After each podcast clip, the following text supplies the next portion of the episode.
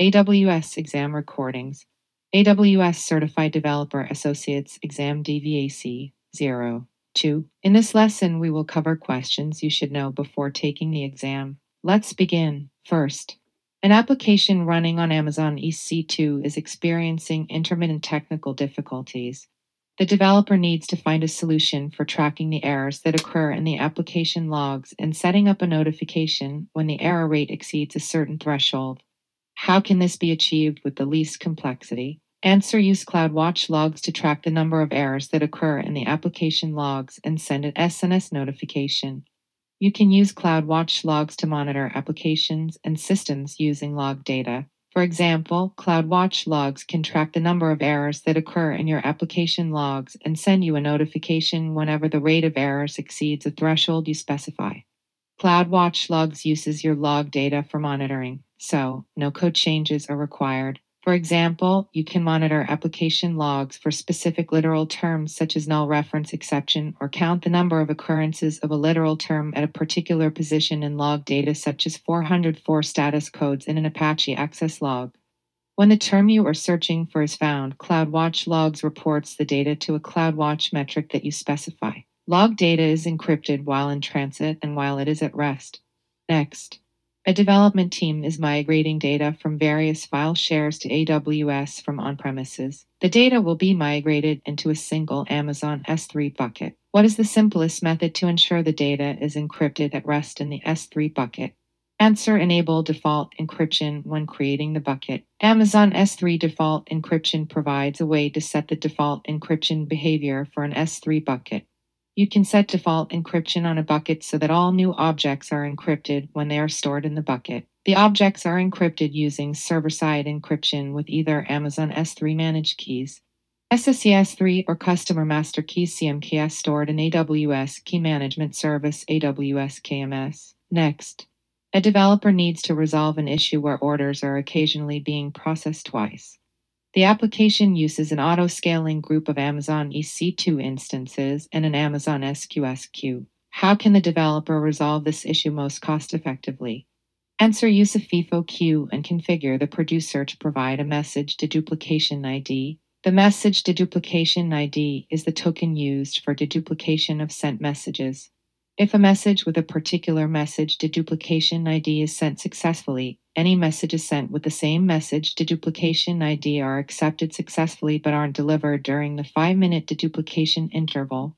The message deduplication ID is used with FIFO queues, which also provide exactly once processing, unlike standard queues, which only provide at least once delivery.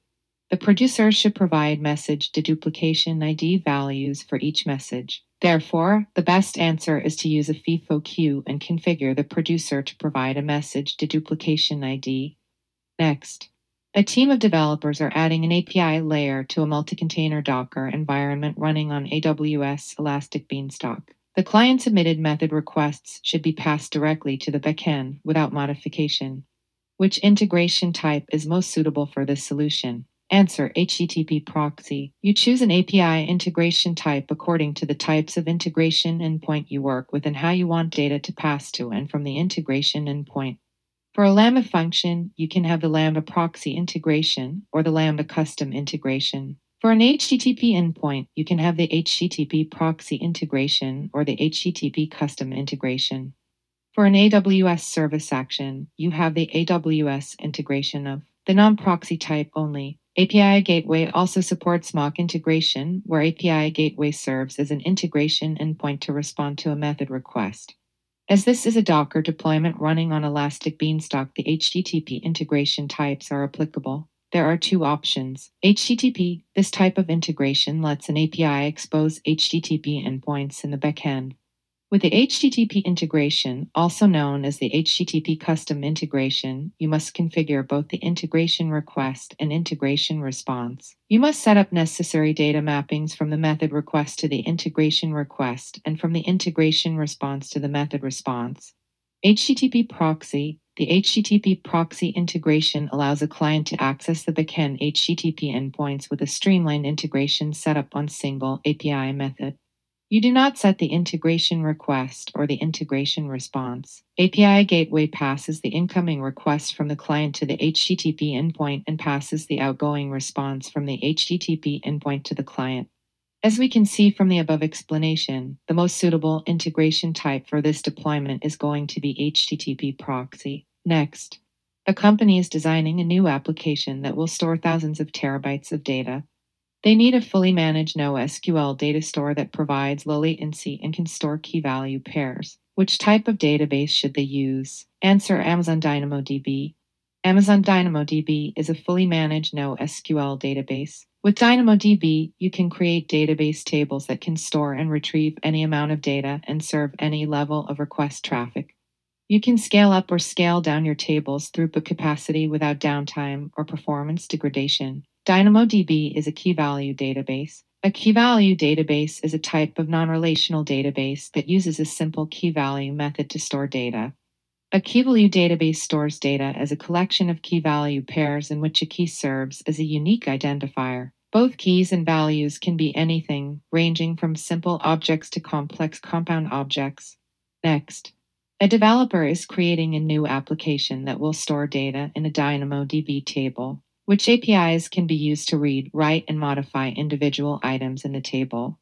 Answer get item, put item, and update item. The get item operation returns a set of attributes for the item with the given primary key. If there is no matching item, getItem does not return any data and there will be no item element in the response.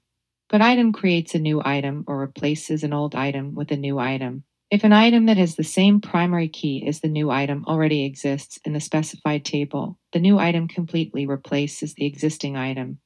Update item edits an existing item's attributes or adds a new item to the table if it does not already exist. You can put, delete, or add attribute values. You can also perform a conditional update on an existing item, insert a new attribute name value pair if it doesn't exist, or replace an existing name value pair if it has certain expected attribute values. Next, a developer is making updates to the code for a Lambda function. The developer is keen to test the code updates by directing a small amount of traffic to a new version. How can this best be achieved? Answer create an alias that points to both the new and previous versions of the function code and assign a weighting for sending a portion of traffic to the new version. You can create one or more aliases for your AWS Lambda function. A Lambda alias is like a pointer to a specific Lambda function version. Users can access the function version using the alias ARN. You can point an alias to multiple versions of your function code and then assign a weighting to direct certain amounts of traffic to each version. This enables a blue slash green style of deployment and means it's easy to roll back to the older version by simply updating the weighting if issues occur. Next, an application uses multiple Lambda functions to write data to an Amazon RDS database. The Lambda functions must share the same connection string. What is the best solution to ensure security and operational efficiency? Answer Create a secure string parameter using AWS Systems Manage Parameter Store. AWS Systems Manager Parameter Store provides secure, hierarchical storage for configuration data management and secrets management. You can store data such as passwords, database strings, and license codes as parameter values. You can store values as plaintext unencrypted data or ciphertext encrypted data. You can then reference values by using the unique name that you specified when you created the parameter. A secure string parameter is any sensitive data that needs to be stored and referenced in a secure manner. If you have data that you don't want users to alter or reference in plain text, such as passwords or license keys, create those parameters using the secure string data type. If you choose the secure string data type when you create a parameter, then parameter store uses an AWS Key Management Service KMS Customer Master Key CMK to encrypt the parameter value. This is the most secure and operationally efficient way to meet this requirement. The connection string will be encrypted and only needs to be managed in one place where it can be shared by the multiple Lambda functions. Next, a developer is making some updates to an AWS Lambda function that is part of a serverless application and will be saving a new version. The application is used by hundreds of users, and the developer needs to be able to test the updates and be able to roll back if there are any issues with user experience. What is the safest way to do this with minimal changes to the application code? Answer create an alias and point it to the new and previous versions. Assign a weight of 20% to the new version to direct less traffic. Update the application code to point to the new alias. You can create one or more aliases for your AWS Lambda function. A Lambda alias is like a pointer to a specific Lambda function version. Users can access the function version using the alias ARN. You can point to an alias multiple versions of your function code and then assign a weighting to direct certain amounts of traffic to each version. This enables a blue slash green style of deployment and means it's easy to roll back to the older version by simply updating the weighting if issues occur with user experience. Next, a developer has deployed an application on an Amazon EC2 instance in a private subnet within a VPC. The subnet does not have internet connectivity. The developer would like to write application logs to an Amazon S3 bucket. What must be configured to enable connectivity? Answer a VPC endpoint should be provisioned for S3. Note that the question specifically asks how to enable connectivity, so this is not about permissions. When using a private subnet with no internet connectivity, there are only two options available for connecting to Amazon S3, which remember is a service with a public endpoint. It's not in your VPC. The first option is to enable internet connectivity through either NAT gateway or NAT instance. However, there is no answer offering either of these as a solution. The other option is to enable a VPC endpoint for S3. The specific type of VPC endpoint to S3 is a gateway endpoint. EC2 instances running in private subnets of a VPC can use the endpoint to enable controlled access to S3 buckets, objects, and API functions that are in the same region as the VPC. You can then use an S3 bucket policy to indicate which VPCs and which VPC endpoints have access to your S3 buckets. Next, a developer is building a Docker application on Amazon ECS that will use an application load balancer ALB. The developer needs to configure the port mapping between the host port and container port. Where is this setting configured? Answer task definition. Port mappings allow containers to access ports on the host container instance to send or receive traffic. Port mappings are specified as part of the container definition. The container definition settings are specified within the task definition. The relevant settings are Container port the port number on the container that is bound to the user specified or automatically assigned host port. Host port the port number on the container instance to reserve for your container. With an ALB, you can use dynamic port mapping, which makes it easier to run multiple tasks on the same Amazon ECS service on an Amazon ECS cluster. This is configured by setting the host port to zero. Next, a company will be uploading several terabytes of data to Amazon S3. What is the simplest solution to ensure that the data is encrypted before it is sent to S3 and whilst in transit? Answer use client side encryption with a KMS managed CMK and SSL. Client side encryption is the act of encrypting data before sending it to Amazon S3 you have the following options. Use a customer master key CMK stored in AWS Key Management Service AWS KMS. Use a master key you store within your application. Additionally, using HTTPS slash SSL to encrypt the data as it is transmitted over the internet adds an additional layer of protection. Next, an Amazon RDS database that stores product information for an online e commerce marketplace is experiencing heavy demand. An increase in read requests is causing the database performance to be impacted and is affecting database writes. What is the best way to offload the read traffic from the database with minimal code changes and cost? Answer Create an RDS read replica and modify the application to send read requests to the replica. Amazon RDS read replicas are used for offloading reads from the primary database instance. Read replicas provide a read only copy of the database. In this scenario, this represents the simplest way of achieving the required outcome. The application will need to be modified to point to the read replica for all read requests. This requires some code changes, but they are minimal. Next, an AWS Lambda functions downloads a 50 MB from an object storage system each time it is invoked. The download delays the function completion and causes intermittent timeouts, which is slowing down the application. How can the application be refactored to resolve the timeout? Answer store the file in the slash tmp directory of the execution context and reuse it on subsequent invocations. Next, a developer is building a web application that will be hosted on Amazon EC2 instances.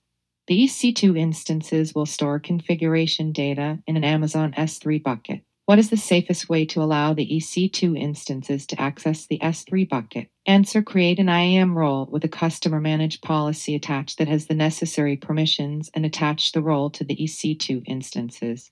Applications that run on an EC2 instance must include AWS credentials in their AWS API requests. You could have your developers store AWS credentials directly within the EC2 instance and allow applications in the instance to use those credentials but developers would then have to manage the credentials and ensure that they securely pass the credentials to each instance and update each EC2 instance when it's time to rotate the credentials. Instead, you can and should use an IAM role to manage temporary credentials for applications that run on an EC2 instance. When you use a role, you don't have to distribute long term credentials such as a username and password or access keys to an EC2 instance. Instead, the role supplies temporary permissions that applications can use when they make calls to other AWS resources. When you launch an EC2 instance, you specify an IAM role to associate with the instance. Applications that run on the instance can then use the role supplied temporary credentials to sign API requests. There are two answers that would work in this scenario. In one, a customer managed policy is used, and in the other, an AWS managed policy is used. The customer managed policy is more secure in this situation as it can be locked down. With more granularity to ensure that EC2 instances can only read and write to the specific bucket. With an AWS managed policy, you must choose from read only or full access, and full access would provide more access than is required. Next, a developer is building a multi tier web application that accesses an Amazon RDS MySQL database. The application must use a credentials to connect, and these need to be stored securely. The application will take care of secret rotation, which AWS service represents the lowest cost solution for storing credentials. Answer AWS Systems Manager Parameter Store. AWS Systems Manager Parameter Store provides secure, hierarchical storage for configuration data management and secrets management. You can store data such as passwords, database strings, and license codes as parameter values. It is highly scalable, available, and durable. You can store values as plain text unencrypted data or ciphertext encrypted data. You can then reference values by using the unique name that you specified when you created the parameter. There are no additional charges for using SSM Parameter Store. However, there are a limit of 10,000 parameters per account. Next, an application uses AWS Lambda, which makes remote to several downstream services. A developer wishes to add data to custom subsegments in AWS X-Ray that can be used with filter expressions. Which type of data should be used? Answer use annotations. AWS X-Ray helps developers analyze and debug production distributed applications, such as those built using a microservices architecture. With X-Ray, you can understand how your application and its underlying services are performing to identify and troubleshoot the root cause of performance issues and errors, X-Ray provides an end-to-end view of requests as they travel through your application and shows a map of your application's underlying components. You can record additional information about requests, the environment, or your application with annotations and metadata. You can add annotations and metadata to the segments that the X-Ray SDK creates or to custom subsegments that you create. Annotations are key value pairs with string, number, or Boolean values Annotations are indexed for use with filter expressions. Use annotations to record data that you want to use to group traces in the console or when calling the Get Trace Summaries API. Next, a developer is designing a web application that will be used by thousands of users. The users will sign up using their email addresses, and the application will store attributes for each user. Which service should the developer use to enable users to sign up for the web application? Answer Amazon Cognito user pool. A user pool is a user directory in Amazon Cognito. With a user pool, your users can sign into your web or mobile app through Amazon Cognito. Your users can also sign in through social identity providers like Google, Facebook, Amazon, or Apple, and through SAML identity providers. Whether your users sign in directly or through a third party, all members of the user pool have a directory profile that you can access through a software development kit SDK.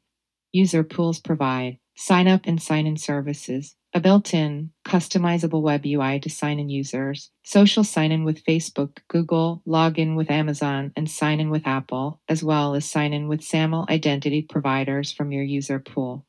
User directory management and user profiles. Security features such as multi factor authentication MFA, checks for compromised credentials, account takeover protection, and phone and email verification. Customize workflows and user migration through AWS Lambda triggers. After successfully authenticating a user, Amazon Cognito issues JSON Web Tokens JWT that you can use to secure and authorize access to your own APIs or exchange for AWS credentials. Therefore, an Amazon Cognito user pool is the best solution for enabling sign up to the new web application. Next, a company uses an Amazon EC2 web application with Amazon CloudFront to distribute content to its customers globally. The company requires that all traffic is encrypted between the customers and CloudFront and CloudFront and the web application. What steps need to be taken to enforce this encryption? Choose 2. Answer 1.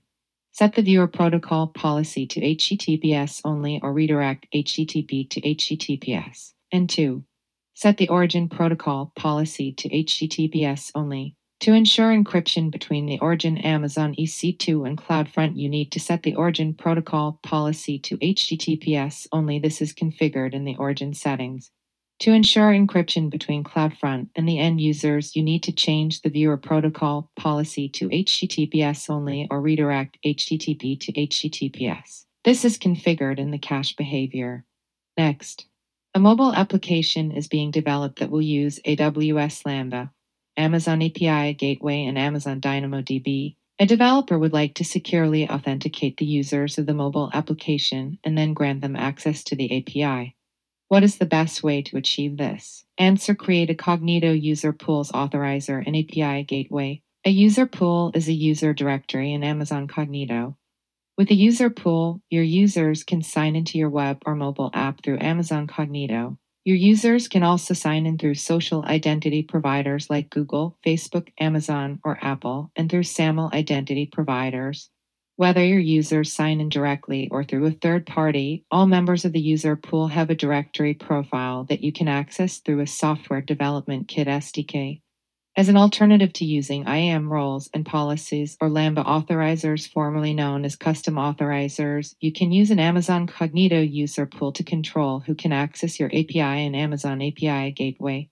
To use an Amazon Cognito user pool with your API, you must first create an authorizer of the Cognito user pools type and then configure an API method to use that authorizer. After the API is deployed, the client must first sign the user into the user pool, obtain an identity or access token for the user, and then call the API method with one of the tokens, which are typically set to the request's authorization header. The API call succeeds only if the required token is supplied and the supplied token is valid. Otherwise, the client isn't authorized to make the call because the client did not have credentials that could be authorized. Next, a serverless application composed of multiple Lambda functions has been deployed. A developer is setting up AWS Code Deploy to manage the deployment of code updates. The developer would like a 10% of the traffic to be shifted to the new version in equal increments, 10 minutes apart. Which setting should be chosen for configuring how traffic is shifted? Answer linear. A deployment configuration is a set of rules and success and failure conditions used by CodeDeploy during a deployment. These rules and conditions are different depending on whether you deploy to an EC2 slash on premises compute platform or an AWS Lambda compute platform. The linear option shifts a specific amount of traffic in equal increments of time. Next, a developer wants to encrypt new objects that are being uploaded to an Amazon S3 bucket by an application. There must be an audit trail of who has used the key during this process. There should be no change to the performance of the application. Which type of encryption meets these requirements? Answer server side encryption with AWS KMS managed keys. Server side encryption with customer master keys CMKS stored in AWS Key Management Service SSEKMS is similar to SSES3, but with some additional benefits and charges for using the service. There are separate permissions for the use of a CMK that provides added protection against unauthorized access of your objects in Amazon S3. SSEKMS also provides you with an audit trail that shows when your CMK was used and by whom. Therefore, the key to answering this question correctly is understanding that you do not get an audit trail of key usage when using S3 managed keys. You can still track API usage if you're using S3 managed keys, but not key usage. For this solution, we need to use server side encryption and AWS KMS managed keys. Next, a developer has deployed a serverless application with AWS Lambda. The function must make remote calls to external endpoints. Which configuration element in Lambda can be used to store the connection strings related to the external endpoints? Answer environment variables. Use environment variables to pass environment specific settings to your code. For example, you can have two functions with the same code but different configuration. One function connects to a test database and the other connects to a production database. In this situation, you use environment variables to tell the function the hostname and other connection details for the database. You might also set an environment variable to configure your test environment to use more verbose logging or more detailed tracing. Therefore, using environment variables is the correct place to store the connection strings associated with the external endpoints.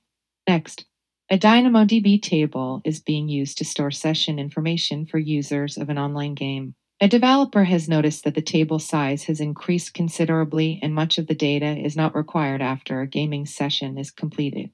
What is the most cost effective approach to reducing the size of the table? Answer Enable a time to live TTL on the table and add a timestamp attribute on new items. Time to live TTL for Amazon DynamoDB lets you define when items in a table expire so that they can be automatically deleted from the database. With TTL enabled on a table, you can set a timestamp for deletion on a per item basis, allowing you to limit storage usage to only those records that are relevant. TTL is useful if you have continuously accumulating data that loses relevance after a specific time period, for example, session data, event logs, usage patterns, and other temporary data.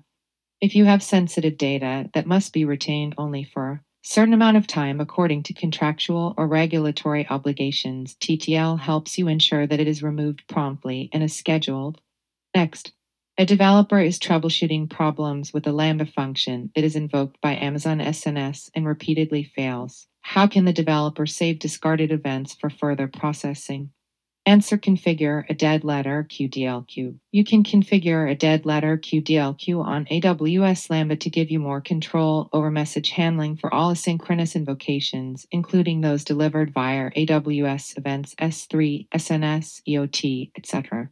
A dead letter queue saves discarded events for further processing. A dead letter queue acts the same as an on failure destination in that it is used when an event fails all processing attempts or expires without being processed. However, a dead letter queue is part of a function's version specific configuration, so it is locked in when you publish a version. On failure, destinations also support additional targets and include details about the function's response in the invocation record. You can set up a DLQ by configuring the dead letter config property when creating or updating your Lambda function. You can provide an SQS queue or an SNS topic as the target ARN for your DLQ, and AWS Lambda will write the event object invoking the Lambda function to this endpoint after the standard retry policy two additional retries on failure is exhausted. Next, a developer is planning to launch a serverless application composed of AWS Lambda, Amazon API Gateway, and Amazon DynamoDB. What is the easiest way to deploy the application using simple syntax? Answer use the serverless application model. The AWS Serverless Application Model SAM is an open source framework for building serverless applications. It provides shorthand syntax to express functions, APIs, databases, and event source mappings. With just a few lines per resource, you can define the application you want and model it using YAML. During deployment, SAM transforms and expands the SAM syntax into AWS CloudFormation syntax, enabling you to build serverless applications faster. To get started with building SAM based applications, use the AWS SAM CLI. SAM CLI provides a Lambda like execution environment that lets you locally build, test, and debug applications defined by SAM templates. You can also use the SAM CLI to deploy your applications to AWS. With the SAM CLI, you can package and deploy your source code using two simple commands SAM package, SAM deploy. Alternatively, you can use AWS CloudFormation package, AWS CloudFormation deploy. The SAM CLI is therefore the easiest way to deploy serverless applications on AWS. Next, a developer has created an Amazon API gateway with caching enabled in front of AWS Lambda. For some requests, it is necessary to ensure the latest data is received from the endpoint. How can the developer ensure the data is not stale? Answer send requests with the cache control. MaxAge equals zero header. You can invalidate an existing cache entry and reload it from the integration endpoint for individual requests. The request must contain the cache control. MaxAge equals zero header the client receives the response directly from the integration endpoint instead of the cache, provided that the client is authorized to do so. This replaces the existing cache entry with the new response, which is fetched from the integration endpoint. Next, a website consisting of HTML, images, and client side JavaScript is being hosted on Amazon S3. The website will be used globally. What's the best way to minimize latency for global users? Answer create a CloudFront distribution and configure the S3 website as an origin. To serve a static website hosted on Amazon S3, you can deploy a CloudFront distribution using one of these configurations. Using a REST API endpoint as the origin with access restricted by an origin access identity OAI. Using a website endpoint as the origin with anonymous public access allowed. Using a website endpoint as the origin with access restricted by a referrer header. All assets of this website are static HTML, images, client side JavaScript. Therefore, this website is compatible with both S3 static websites and Amazon CloudFront. The simplest way to minimize latency is to create a CloudFront distribution and configure the static website as an origin. Next, a company has several AWS accounts used by different departments. Developers use the same CloudFormation template to deploy an application across accounts. What can the developers use to deploy and manage the application with the least operational effort? Answer create a CloudFormation stack in an administrator account and use stack sets to update the stacks across multiple accounts. AWS CloudFormation Stack Sets extends the functionality of stacks by enabling you to create, update, or delete stacks across multiple accounts and regions with a single operation. Using an administrator account, you define and manage an AWS CloudFormation template and use the template as the basis for provisioning stacks into selected target accounts across specified regions.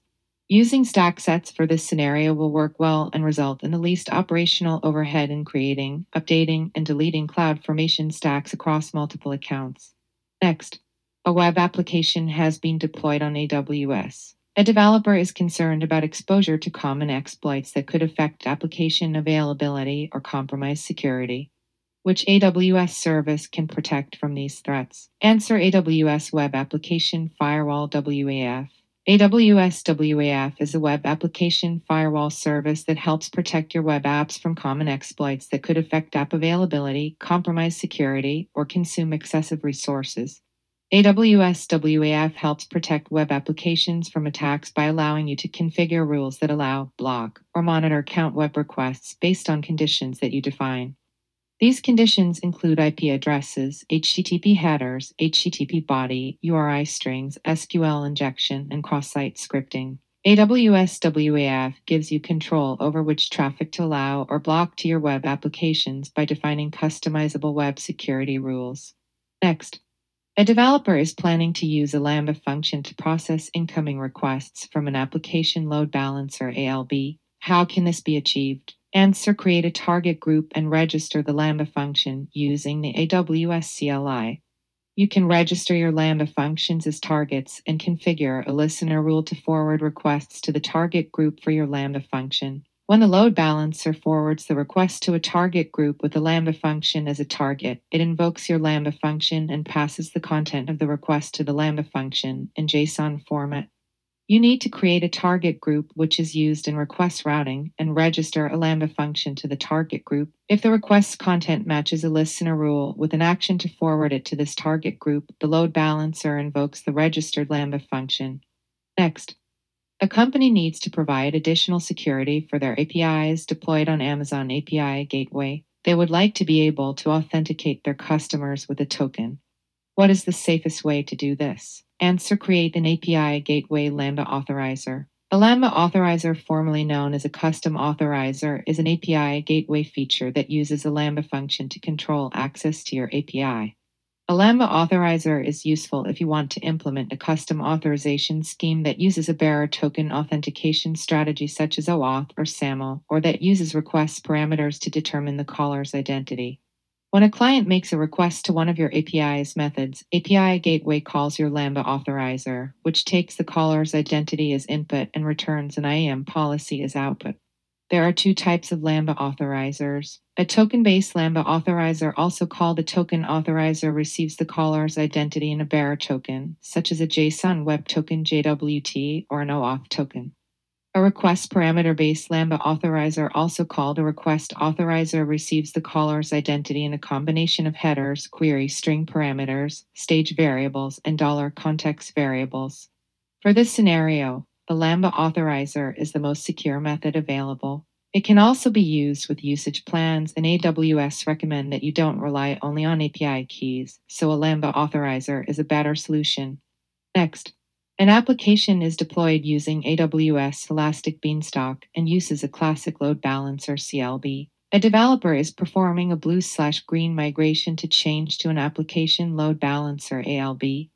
After deployment, the developer has noticed that customers connecting to the ALB need to re authenticate every time they connect. Normally, they would only authenticate once and then be able to reconnect without re authenticating for several hours. How can the developer resolve this issue? Answer Enable sticky sessions on the target group. Sticky sessions are a mechanism to route requests to the same target in a target group. This is useful for servers that maintain state information to provide a continuous experience to clients. To use sticky sessions, the clients must support cookies. In this case, it is likely that the clients authenticate to the backend instance, and when they are reconnecting without sticky sessions enabled, they may be load balanced to a different instance and need to authenticate again. Therefore, the first step in troubleshooting this issue is to enable sticky sessions on the target group. Next, a developer is preparing to deploy a Docker container to Amazon ECS using code deploy. The developer has defined the deployment actions in a JSON file. What should the developer name the file? Answer AppSpec YAML. The application specification file AppSpec file is a YAML formatted or JSON formatted file used by code deploy to manage a deployment. The AppSpec file defines the deployment actions you want AWS code deploy to execute. The name of the AppSpec file for an EC2 slash on-premises deployment must be AppSpec YAML. The name of the AppSpec file for an Amazon ECS or AWS Lambda deployment must be AppSpec YAML. Therefore, as this is an ECS deployment, the file name must be AppSpec YAML. Next, an application component writes thousands of item level changes to a DynamoDB table per day the developer requires that a record is maintained of the items before they were modified. What must the developer do to retain this information? Choose 2. Answer 1. Set the stream view type to OLD image and 2. Enable DynamoDB streams for the table. DynamoDB streams captures a time-ordered sequence of item-level modifications in any DynamoDB table and stores this information in a log for up to 24 hours. Applications can access this log and view the data items as they appeared before and after they were modified in near real time. You can also use the create table or update table API operations to enable or modify a stream. The stream specification parameter determines how the stream is configured. Stream enabled specifies whether a stream is enabled true or disabled false for the table. Stream view type specifies the information that will be written to the stream whenever data in the table is modified. In this scenario, we only need to keep a copy of the items before they were modified. Therefore, the solution is to enable DynamoDB streams and set the stream view type to old images. Next, the manager of a development team is setting up a shared S3 bucket for team members. The manager would like to use a single policy to allow each user to have access to their objects in the S3 bucket which feature can be used to generalize the policy. Answer policy variable. In some cases, you might not know the exact name of the resource when you write the policy. You might want to generalize the policy so it works for many users without having to make a unique copy of the policy for each user. For example, consider writing a policy to allow each user to have access to his or her own objects in an Amazon S3 bucket. Instead of explicitly specifying the user's name as part of the resource, create a single group policy that works for any user in that group. You can do this by using policy variables, a feature that lets you specify placeholders in a policy. When the policy is evaluated, the policy variables are replaced with values that come from the context of the request itself. Next, the development team is working on an API that will be served from Amazon API Gateway. The API will serve three environments prod, dev, and test and requires a cache size of 250 GB. What is the most cost efficient deployment strategy? Answer create a single API gateway with three stages and enable the cache for the DV and test environments only when required. You can enable API caching in Amazon API Gateway to cache your endpoint's responses. With caching, you can reduce the number of calls made to your endpoint and improve the latency of requests to your API. Caching is enabled for a stage. When you enable caching for a stage, API Gateway caches responses from your endpoint for a specified time to live TTL period in seconds. API Gateway then responds to the request by looking up the endpoint response from the cache instead of making a request to your endpoint. The default TTL value for API caching is 300 seconds, about 5 minutes. The maximum TTL value is 3600 seconds, about 1 hour. TTL equals zero means caching is disabled. In this scenario, we are asked to choose the most cost efficient solution. Therefore, the best answer is to use a single API gateway with three stages, and as caching is enabled per stage, we can choose to save cost by only enabling the cache on DV and tests when we need to perform tests relating to that functionality. Next, an AWS Lambda function has been connected to a VPC to access an application running a private subnet. The Lambda function also pulls data from an internet based service and is no longer able to connect to the internet. How can this be rectified? Answer add an NAT gateway to a public subnet and specify a route in the private subnet. To enable connectivity to an application in a private subnet and the internet, you must first allow the function to connect to the private subnet. Lambda needs the following VPC configuration information so that it can connect to the VPC private subnet ID, security group ID with required access. Lambda uses this information to set up an Elastic Network Interface ENI using an available IP address from your private subnet. The NAT gateway should be connected to a public subnet and a route needs to be added to the private subnet. Next, a cloud formation template is going to be used by a global team to deploy infrastructure in several regions around the world. Which section of the template file can be used to set values based on a region? Answer mappings. The optional mapping section matches a key to a corresponding set of name values. For example, if you want to set values based on a region, you can create a mapping that uses the region name as a key and contains the values you want to specify for each specific region.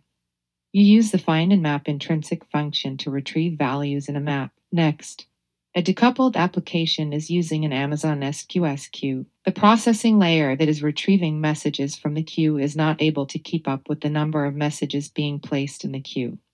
What is the first step that developers should take to increase the number of messages the application receives? Answer use the Receive Message API to retrieve up to 10 messages at a time. The Receive Message API call retrieves one or more messages up to 10 from the specified queue. This should be the first step to resolve the issue. With more messages received with each call, the application should be able to process messages faster.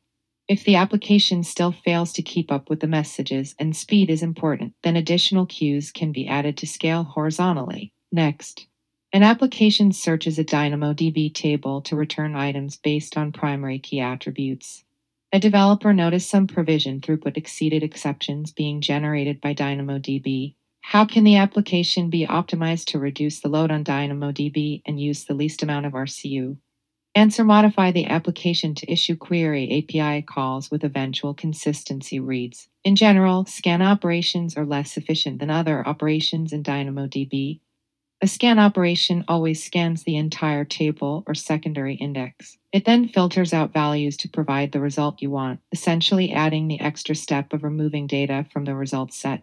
If possible, you should avoid using a scan operation on a large table or index with a filter that removes many results. Also, as a table or index grows, the scan Operation slows. The scan operation examines every item for the requested values and can use up the provision throughput for a large table or index in a single operation.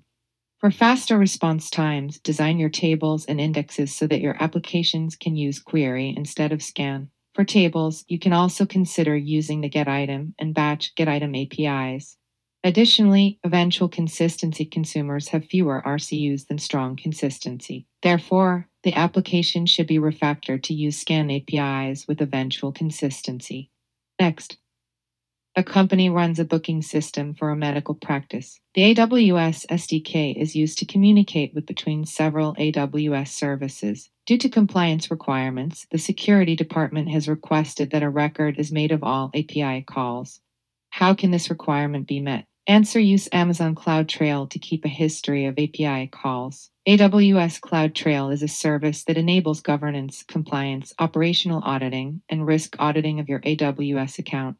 With CloudTrail, you can log, continuously monitor, and retain account activity related to actions across your AWS infrastructure. CloudTrail provides event history of your AWS account activity, including actions taken through the AWS Management Console, AWS SDK, command line tools, and other AWS services. This event history simplifies security analysis, resource change tracking, and troubleshooting in addition, you can use CloudTrail to detect unusual activity in your AWS accounts. These capabilities help simplify operational analysis and troubleshooting. Next, a developer is completing the configuration for an Amazon ECS cluster, which task placement strategy will minimize the number of instances in use.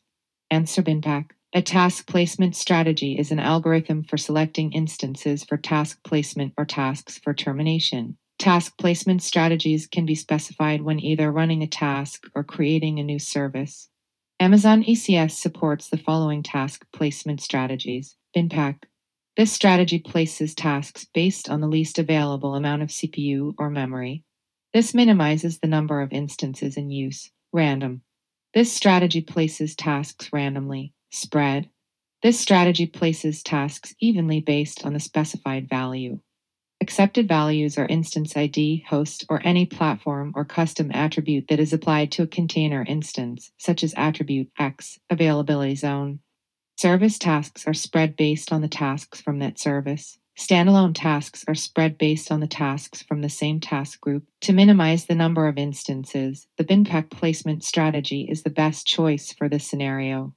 Next, a company is using AWS Lambda for processing small images that are uploaded to Amazon S3. This was working well until several thousand small files were recently uploaded and an error was generated by AWS Lambda status code 429. What is the most likely cause? Answer the concurrency execution limit for the account has been exceeded. The first time you invoke your function, AWS Lambda creates an instance of the function and runs its handler method to process the event. When the function returns a response, it stays active and waits to process additional events. If you invoke the function again while the first event is being processed, Lambda initializes another instance and the function processes the two events concurrently. Your function's concurrency is the number of instances that serve requests at a given time. For an initial burst of traffic, your function's cumulative concurrency in a region can reach an initial level of between 500 and 3000, which varies per region. Burst concurrency limits 3000 concurrency for US West Oregon, US East End, Virginia, and Europe Ireland, 1000 concurrency for Asia Pacific Tokyo and Europe Frankfurt, 500 concurrency for other regions. After the initial burst, your function's concurrency can scale by an additional 500 instances each minute. This continues until there are enough instances to serve all requests, or until a concurrency limit is reached. The default account limit is up to 1,000 executions per second per region can be increased. It is therefore most likely that the concurrency execution limit for the account was exceeded. Next, an Amazon EC2 instance is being deployed with an Elastic Load Balancer ELB. A developer needs to run a script when the instance is being launched. What is the simplest method of running the script? Answer Place the code in the EC2 user data when you launch an instance in Amazon EC2, you have the option of passing user data to the instance that can be used to perform common automated configuration tasks and even run scripts after the instance starts. You can pass two types of user data to Amazon EC2 shell scripts and Cloud Init directives. You can also pass this data into the Launch Wizard as plain text as a file. This is useful for launching instances using the command line tools or as base64 encoded text for API calls.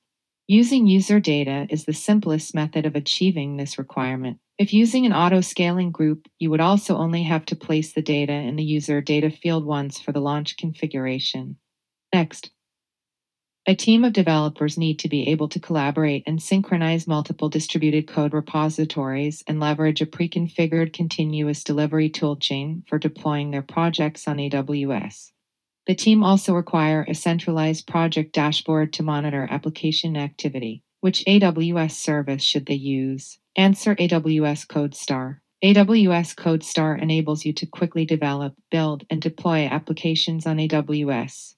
AWS CodeStar provides a unified user interface, enabling you to easily manage your software development activities in one place. With AWS CodeStar, you can set up your entire continuous delivery toolchain in minutes, allowing you to start releasing code faster.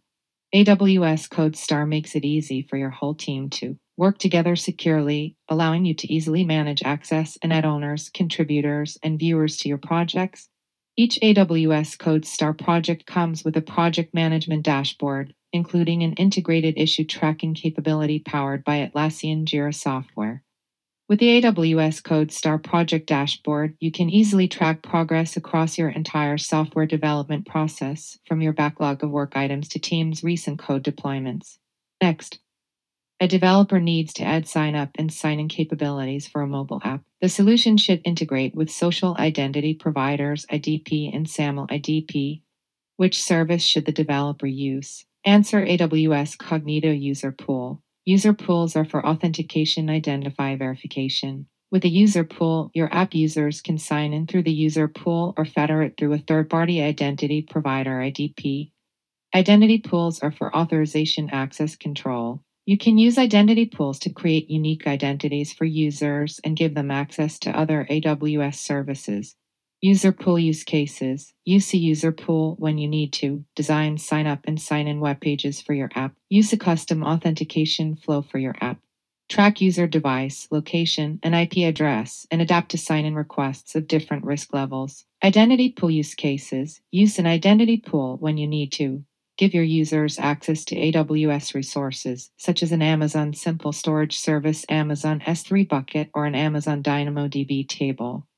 Generate temporary AWS credentials for unauthenticated users. Therefore, a user pool is the correct service to use, as in this case, we are not granting access to AWS services, just providing sign up and sign in capabilities for a mobile app. Next, a decoupled application uses an Amazon SQS queue. The producers send messages to the queue every 30 seconds on average. What is the most efficient configuration for a message processor to pull the queue? Answer set the queue attribute receive message wait time seconds to 20. The process of consuming messages from a queue depends on whether you use short or long polling. By default, Amazon SQS uses short polling, querying only a subset of its servers to determine whether any messages are available for a response. You can use long polling to reduce your costs while allowing your consumers to receive messages as soon as they arrive in the queue. When the wait time for the received message API action is greater than zero, long polling is in effect. The maximum long polling wait time is 20 seconds. Long polling helps reduce the cost of using Amazon SQS by eliminating the number of empty responses when there are no messages available for a received message request and false empty responses when messages are available but aren't included in a response. Therefore, setting the queue attribute receive message wait time seconds to 20 will result in fewer attempts to pull the queue, which is more efficient and will reduce cost. Next, a developer has created a YAML template file that includes the following header AWS Serverless 2016 1031. Which command should the developer use to deploy the application? Answer SAM package and SAM deploy. The AWS Serverless Application Model SAM is an open source framework for building serverless applications. It provides shorthand syntax to express functions, APIs, databases, and event source mappings. With just a few lines per resource, you can define the application you want and model it using YAML. The transform header indicates that the developer is creating a SAM template as it has the value transform AWS serverless 2016 1031. Therefore, there are two sets of commands that can be used to package and deploy using SAM. Use either SAM package, SAM deploy, or use AWS CloudFormation package, AWS CloudFormation deploy. Next, a call center application is being refactored into a serverless architecture. The new application includes several AWS Lambda functions which are involved in the automation of support tickets. What is the best way to coordinate the complex invocation logic for the Lambda functions? Answer Create a state machine with AWS step functions. AWS step functions makes it easy to coordinate the components of distributed applications as a series of steps in a visual workflow. You can quickly build and run state machines to execute the steps of your application in a reliable and scalable fashion. AWS Step Functions is built on Lambda and is an orchestration service that lets you easily coordinate multiple Lambda functions into flexible workflows that are easy to debug and easy to change.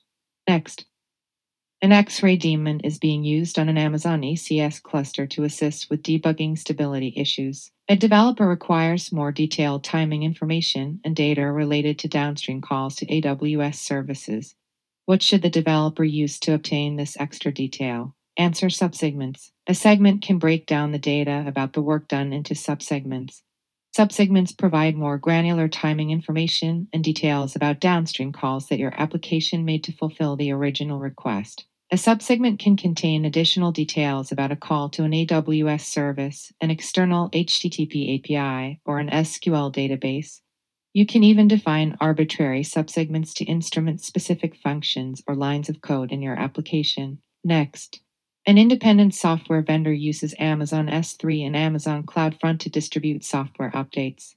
They would like to provide their premium customers with access to faster updates. What is the most efficient way to distribute these updates only to the premium customers?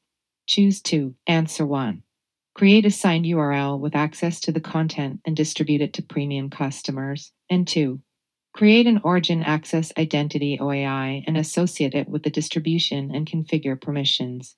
To restrict access to content that you serve from Amazon S3 buckets, you create CloudFront signed URLs or signed cookies to limit access to files in your Amazon S3 bucket, and then you create a special CloudFront user called an Origin Access Identity OAI and associate it with your distribution. Then you configure permissions so that CloudFront can use the OAI to access and serve files to your users. However, users can't use a direct URL to access files from the S3 bucket. Taking these steps help you maintain secure access to the files that you serve through CloudFront. Next, a company is setting up a Lambda function that will process events from a DynamoDB stream. The Lambda function has been created and a stream has been enabled. What else needs to be done for this solution to work? Answer and event source mapping must be created on the Lambda side to associate the DynamoDB stream with the Lambda function. An event source mapping is an AWS Lambda resource that reads from an event source and invokes a Lambda function. You can use event source mappings to process items from a stream or queue in services that don't invoke Lambda functions directly. Lambda provides event source mappings for the following services services that Lambda reads events from Amazon Kinesis, Amazon DynamoDB, Amazon Simple Queue Service. An event source mapping uses permissions in the function's execution role to read and manage items in the event source. Permissions, event structure, settings, and polling behavior vary by event source. The configuration of the event source mapping for stream based services and Amazon SQS is made on the Lambda side. Note for other services such as Amazon S3 and SNS, the function is invoked asynchronously and the configuration is made on the source rather than Lambda. Next, a company runs a popular online game on premises. The application stores players' results in an in memory database. The application is being migrated to AWS, and the company needs to ensure there is no reduction in performance. Which database would be most suitable? Answer Amazon ElastiCache. ElastiCache is a fully managed, low latency, in memory data store that supports either Memcached or Redis. With ElastiCache, management tasks such as provisioning, setup, patching, configuration, monitoring, backup, and failure recovery are taken care of, so you can focus on application development. Amazon Elasticache is a popular choice for real time use cases like caching, session stores, gaming, geospatial services, real time analytics, and queuing. For this scenario, the company is currently running an in memory database and needs to ensure similar performance, so this is an ideal use case for Elasticache. Next, a company has a global presence, and managers must submit large quantities of reporting data to an Amazon S3 bucket located in the Sichuan region on a weekly basis. Uploads have been slow recently. How can you improve data throughput and upload times? Answer Enable S3 transfer acceleration on the S3 bucket. Amazon S3 transfer acceleration enables fast, easy, and secure transfers of files over long distances between your client and an S3 bucket. Transfer acceleration takes advantage of Amazon CloudFront's globally distributed edge locations. As the data arrives at an edge location, data is routed to Amazon S3 over an optimized network path. You might want to use transfer acceleration on a bucket for various reasons, including the following. You have customers that upload to a centralized bucket from all over the world. You transfer gigabytes to terabytes of data on a regular basis across continents. You are unable to utilize all your available bandwidth over the internet when uploading to Amazon S3. Therefore, Amazon S3 transfer acceleration is an ideal solution for this use case and will result in improved throughput and upload times. Next, an Amazon RDS database is experiencing a high volume of read requests that is slowing down the database which fully managed in memory AWS database service can assist with offloading reads from the RDS database. Answer Amazon Elasticache Redis. Elasticache is a web service that makes it easy to deploy and run memcached or Redis protocol compliant server nodes in the cloud. The in memory caching provided by Elasticache can be used to significantly improve latency and throughput for many read heavy application workloads or compute intensive workloads. This is a fully managed AWS service and is ideal for offloading reads from the main database to reduce the performance impact. Next, an application is being migrated into the cloud. The application is stateless and will run on a fleet of Amazon EC2 instances. The application should scale elastically. How can a developer ensure that the number of instances available is sufficient for current demand? Answer Create a launch configuration and use Amazon EC2 auto scaling. Amazon EC2 auto scaling helps you maintain application availability and allows you to automatically add or remove EC2 instances according to conditions you define. You can use the fleet management features of EC2 auto scaling to maintain the health and availability of your fleet. You can also use the dynamic and predictive scaling features of EC2 auto scaling to add or remove EC2 instances. Dynamic scaling responds to changing demand, and predictive scaling automatically schedules the right number of EC2 instances based on predicted demand. Dynamic scaling and predictive scaling can be used together to scale faster. A launch configuration is an instance configuration template that an auto scaling group uses to launch EC2 instances. When you create a launch configuration, you specify information for the instances. Include the ID of the Amazon Machine Image AMI, the instance type, a key pair, one or more security groups, and a block device mapping. If you've launched an EC2 instance before, you specified the same information in order to launch the instance. You can specify your launch configuration with multiple auto scaling groups. However, you can only specify one launch configuration for an auto scaling group at a time, and you can't modify a launch configuration after you've created it. To change the launch configuration for an auto scaling group, you must create a launch configuration and then update your auto scaling group with it. Therefore, the developer should create a launch configuration and use Amazon EC2 auto scaling. Next, a developer has added a global secondary index GSI to an existing Amazon DynamoDB table. The GSI is used mainly for read operations, whereas the primary table is extremely write intensive. Recently, the developer has noticed throttling occurring under heavy write activity on the primary table. However, the write capacity units on the primary table are not fully utilized. What is the best explanation for why the writes are being throttled on the primary table? Answer the write capacity units on the GSI are under provision. Some applications might need to perform many kinds of queries using a variety of different attributes as query criteria. To support these requirements, you can create one or more global secondary indexes and issue query requests against these indexes in Amazon DynamoDB. When items from a primary table are written to the GSI, they consume write capacity units. It is essential to ensure that GSI has sufficient WCUs typically, at least as many as the primary table. If writes are throttled on the GSI, the main table will be throttled even if there's enough WCUs on the main table. LSIs do not cause any special throttling considerations. In this scenario, it is likely that the developer assumed that the GSI would need fewer WCUs as it is more read intensive and neglected to factor in the WCUs required for writing data into the GSI. Therefore, the most likely explanation is that the write capacity units on the GSI are under provision. Next, an application uses Amazon API Gateway, an AWS Lambda function, and a DynamoDB table. The developer requires that another Lambda function is triggered when an item lifecycle activity occurs in the DynamoDB table. How can this be achieved? Answer Enable a DynamoDB stream and trigger the Lambda function synchronously from the stream. Amazon DynamoDB is integrated with AWS Lambda so that you can create triggers, pieces of code that automatically respond to events in DynamoDB streams. With triggers, you can build applications that react to data modifications in DynamoDB tables. If you enable DynamoDB streams on a table, you can associate the stream Amazon resource name ARN with an AWS Lambda function that you write. Immediately after an item in the table is modified, a new record appears in the table stream. AWS Lambda pulls the stream and invokes your Lambda function synchronously when it detects new stream records. Next, a serverless application requires a storage location for log files. Which storage solution is the best fit? Answer Amazon S3. Amazon S3 is an object based storage system.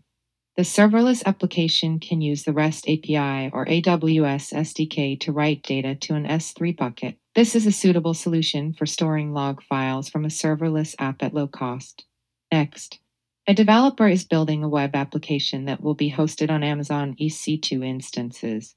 The EC2 instances will store configuration data in an Amazon S3 bucket. What is the safest way to allow the EC2 instances to access the S3 bucket? Answer Create an IAM role with a customer managed policy attached that has the necessary permissions and attach the role to the EC2 instances. Applications that run on an EC2 instance must include AWS credentials in their AWS API requests. You could have your developers store AWS credentials directly within the EC2 instance and allow applications in that instance to use those credentials. But developers would then have to manage the credentials and ensure that they securely pass the credentials to each instance and update each EC2 instance when it's time to rotate the credentials. Instead, you can and should use an IAM role to manage temporary credentials for applications that run on an EC2 instance. When you use a role, you don't have to distribute long term credentials such as a username and password or access keys to an EC2 instance. Instead, the role supplies temporary permissions that applications can use when they make calls to other AWS resources. When you launch an EC2 instance, you specify an IAM role to associate with the instance. Applications that run on the instance can then use the role supplied temporary credentials to sign API requests. There are two answers that would work in this scenario. In one, a customer managed policy is used, and in the other, an AWS managed policy is used. The customer managed policy is more secure in this situation as it can be locked down with more granularity to ensure the EC2 instances can only read and write to the specific bucket. Next, a developer is making updates to the code for a Lambda function. The developer is keen to test the code updates by directing a small amount of traffic to a new version. How can this best be achieved? Answer create an alias that points to both the new and previous versions of the function code and assign a weighting for sending a portion of traffic to the new version. You can create one or more aliases for your AWS Lambda function. A Lambda alias is like a pointer to a specific Lambda function version. Users can access the function version using the alias ARN. You can point an alias to multiple versions of your function code and then assign a weighting to direct certain amounts of traffic to each version. This enables a blue slash green style of deployment and means it's easy to roll back to the older version by simply updating the weighting if issues occur.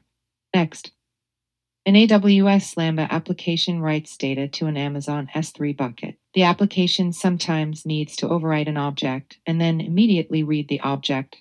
In some cases, the application retrieves the old version of the object. What is the most likely explanation for this? Answer Amazon S3 overwrite puts are eventually consistent, so the application may read the old object. Amazon S3 provides read after write consistency for puts of new objects in your S3 bucket in all regions with one caveat. The caveat is that if you make a head or get requests to a key name before the object is created, then create the object shortly after that. A subsequent get might not return the object due to eventual consistency. Amazon S3 offers eventual consistency for overwrite puts and deletes in all regions. Therefore, the most likely explanation for this issue is that the old object version was retrieved due to Amazon's eventual consistency model for overwrite puts. Next, a development team has deployed several applications running on an auto scaling fleet of Amazon EC2 instances. The operations team have asked for a display that shows a key performance metric for each application on a single screen for monitoring purposes. What steps should a developer take to deliver this capability using Amazon CloudWatch? Answer Create a custom namespace with the unique metric name for each application. A namespace is a container for CloudWatch metrics. Metrics in different namespaces are isolated from each other so that metrics from different applications are not mistakenly aggregated into the same statistics. Therefore, the developer should create a custom namespace with a unique metric name for each application. This namespace will then allow the metrics for each individual application to be shown in a single view through CloudWatch. Next, an application writes items to an Amazon DynamoDB table. As the application scales to thousands of instances, calls to the DynamoDB API generate occasional throttling exception errors. The application is coded in a language incompatible with the AWS SDK. How should the error be handled? Answer add exponential backoff to the application logic. Exponential backoff can improve an application's reliability by using progressively longer waits between retries. When using the AWS SDK, this logic is built in. However, in this case, the application is incompatible with the AWS SDK, so it is necessary to manually implement exponential backoff. Next, a developer wants to debug an application by searching and filtering log data. The application logs are stored in Amazon CloudWatch logs. The developer creates a new metric filter to count exceptions in the application logs. However, no results are returned from the logs.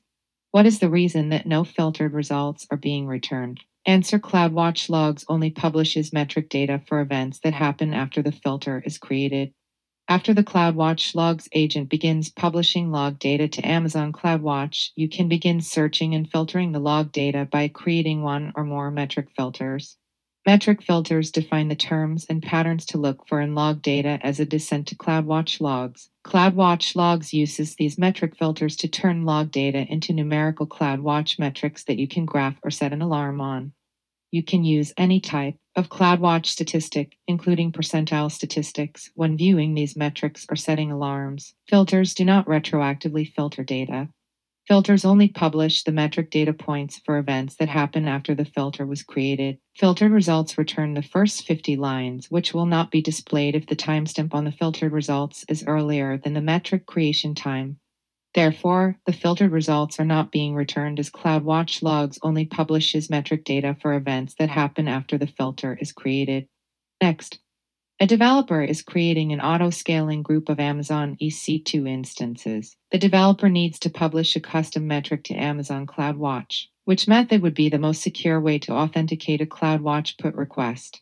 Answer Create an IAM role with the put metric data permission and create a new auto scaling launch configuration to launch instances using that role. The most secure configuration to authenticate the request is to create an IAM role with a permissions policy that only provides the minimum permissions required. This IAM role should have a customer managed permissions policy applied with the put metric data allowed. The put metric data API publishes metric data points to Amazon CloudWatch. CloudWatch associates the data points with the specified metric. If the specified metric does not exist, CloudWatch creates the metric. When CloudWatch creates a metric, it can take up to 15 minutes for the metric to appear in calls to list metrics.